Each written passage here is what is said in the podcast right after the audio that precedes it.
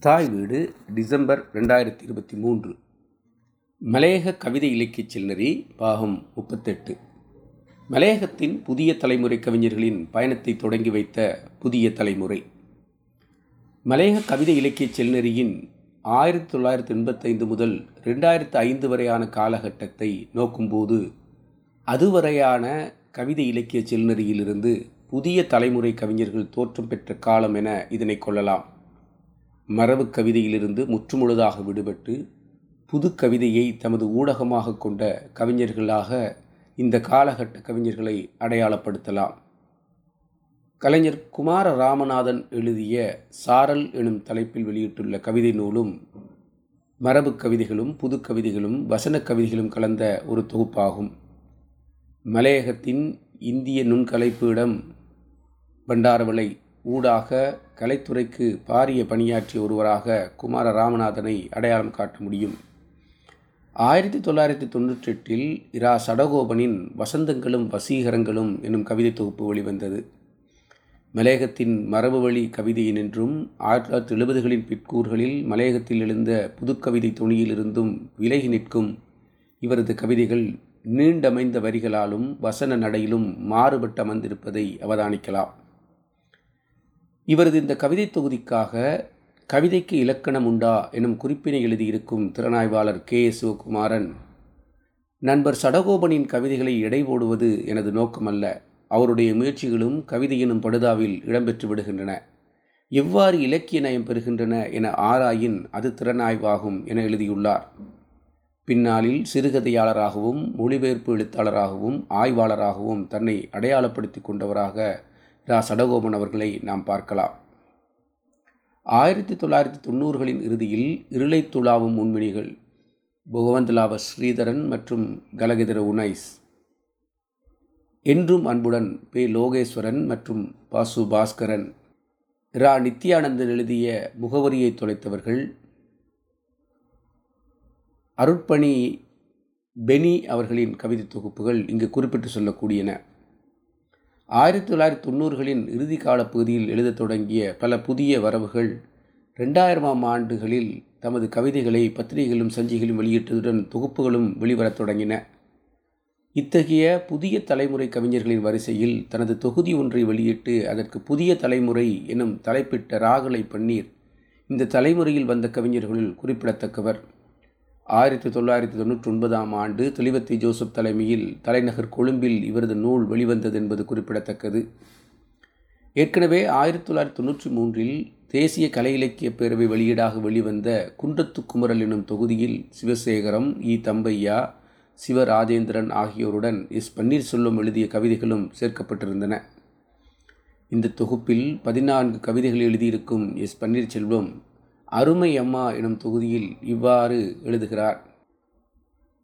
அம்மா அந்த பெண்கள் காரில் பயணிக்கும் போது உன் கால்களுக்கு செருப்பு கூட இல்லையே என கவலைப்பட்டது பலரது கவனத்தையும் ஈர்த்த வரிகள் ஆயிரத்தி தொள்ளாயிரத்தி தொண்ணூற்றி ஒன்பது தேசிய கலை இலக்கிய பேரவை வெளியீடாக வெளிவந்த புதிய தலைமுறை எனும் தலைப்பில் தனியான ஒரு தொகுதியை பன்னீர்செல்வம் தேசிய கலை இலக்கிய பேரவை ஊடாக கொண்டு வந்தார். மலையகத்தில் உறுதியாக வளர்ந்து வருகின்ற போராட்ட உணர்வின் உரத்த எதிரொலிகளாகவும் ஒடுக்கப்பட்ட நெஞ்சங்களின் குமுறலாகவும் விடுதலை குரலாகவும் இவை ஒழிக்கின்றன அவரது கவிதையில் மிக வலிய அம்சம் அது விழித்தெழும் மலையகத்தின் போர் பாடலாக ஒழிப்பதே என அணிந்துரையில் குறிப்பிடுகின்றார் சி. சிவசேகரம். இவருக்கு முன்னதான தலைமுறையின் மரபு வீழ்ச்சி இவரிடத்தில் ஒட்டி கொண்டிருப்பதை ஓரிரண்டு கவிதைகள் வெளிப்படுத்துகின்ற போதும் புதிய தலைமுறை தொகுதியில் புதுக்கவிதை பண்புகளை காணலாம் என்பதை இந்த தொகுப்பில் வரும் ஹூனானாய் மலையகம் எனும் கவிதை கட்டியம் கூறுகிறது. ஒவ்வொரு தேசத்திற்கும் இதயமுள்ள இடங்கள் இருந்தே தீரும். மக்கள் சீனத்திற்கு இது ஹூனானை சாரும்.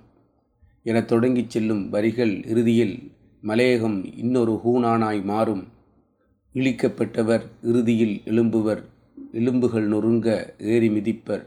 என்று உத்வேகமாய் நிறைவு பெறுகிறது. எங்கள் எம்பிக்கள் எனும் தலைப்பில் எழுதியுள்ள கவிதையொன்றில் இவர்கள் பாராளுமன்றத்து பார்வையாளர் பகுதிக்கு பொருத்தமுடைய பொக்கிசங்கள் அடுத்தவன் இடம் பிடித்து விழுவானே எனும் அச்சத்தால் இருக்கையை விட்டு எழும்புவதே இல்லை. முடிந்தவரை சீட்டோடு ஒட்டிக்கொண்டுத்தான் உட்கார்ந்திருப்பார்கள். துக்கம் யாதெனில் தூக்கத்திலேயே கையுயர்த்திவிட்டு காரணம் கேட்பது பின்புதான். சில நேரம் கனா கண்டுவிட்டு கத்துவதும் கதறுவதும் பேச்சுக்கள் என்று பேப்பரில் வரும். எனும் வரிகள் இன்று வரை பொருந்தி போகும் வரிகளாக அமைந்து காணப்படுகின்றன. தாத்தா நரியோ நரி எனும் கவிதையில் ஓரோர் ஊரில் ஒரு பெருங்காட்டில் நரியர் ஒருவர் இருந்தார் நண்பனாய் போல் நடித்தார். காலுக்கும் கைக்கும் ஒரு நிறமாம் தலை கழுத்துக்கும் உடம்புக்கும் ஒரு நிறமாம்.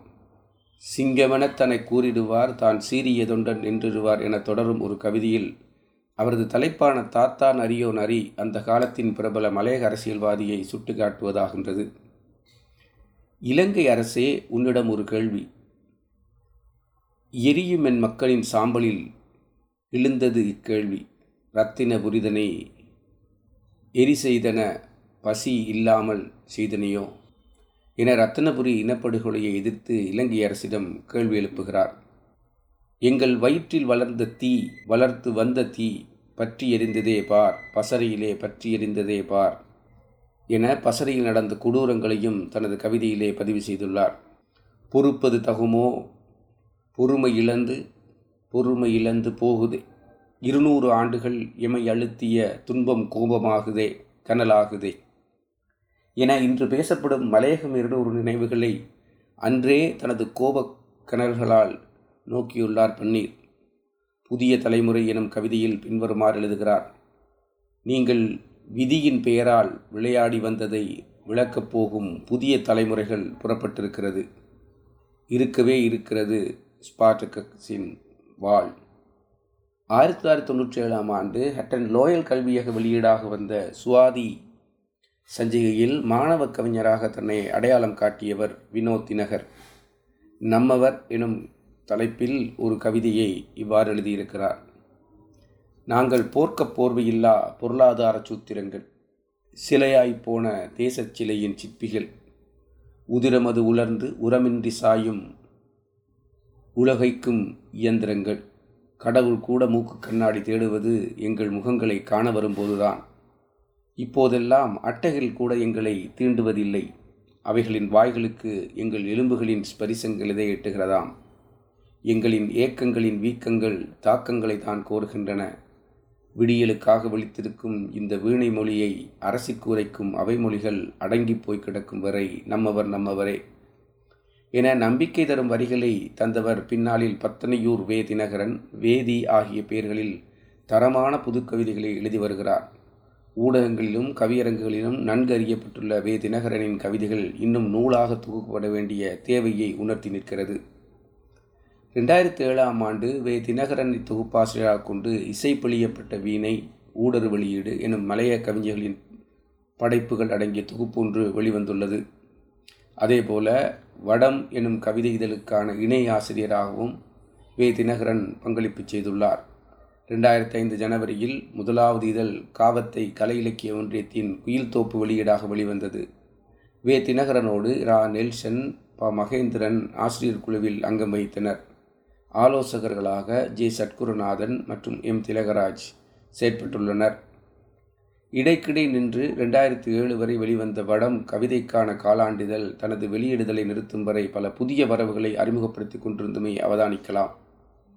இன்றைய மலையக கவிஞர்களாக உலாவரும் இளம் தலைமுறையினர் பலர் இந்த வடம் இதழில் புடம் போட்டவர்கள் என்பது குறிப்பிடத்தக்கது.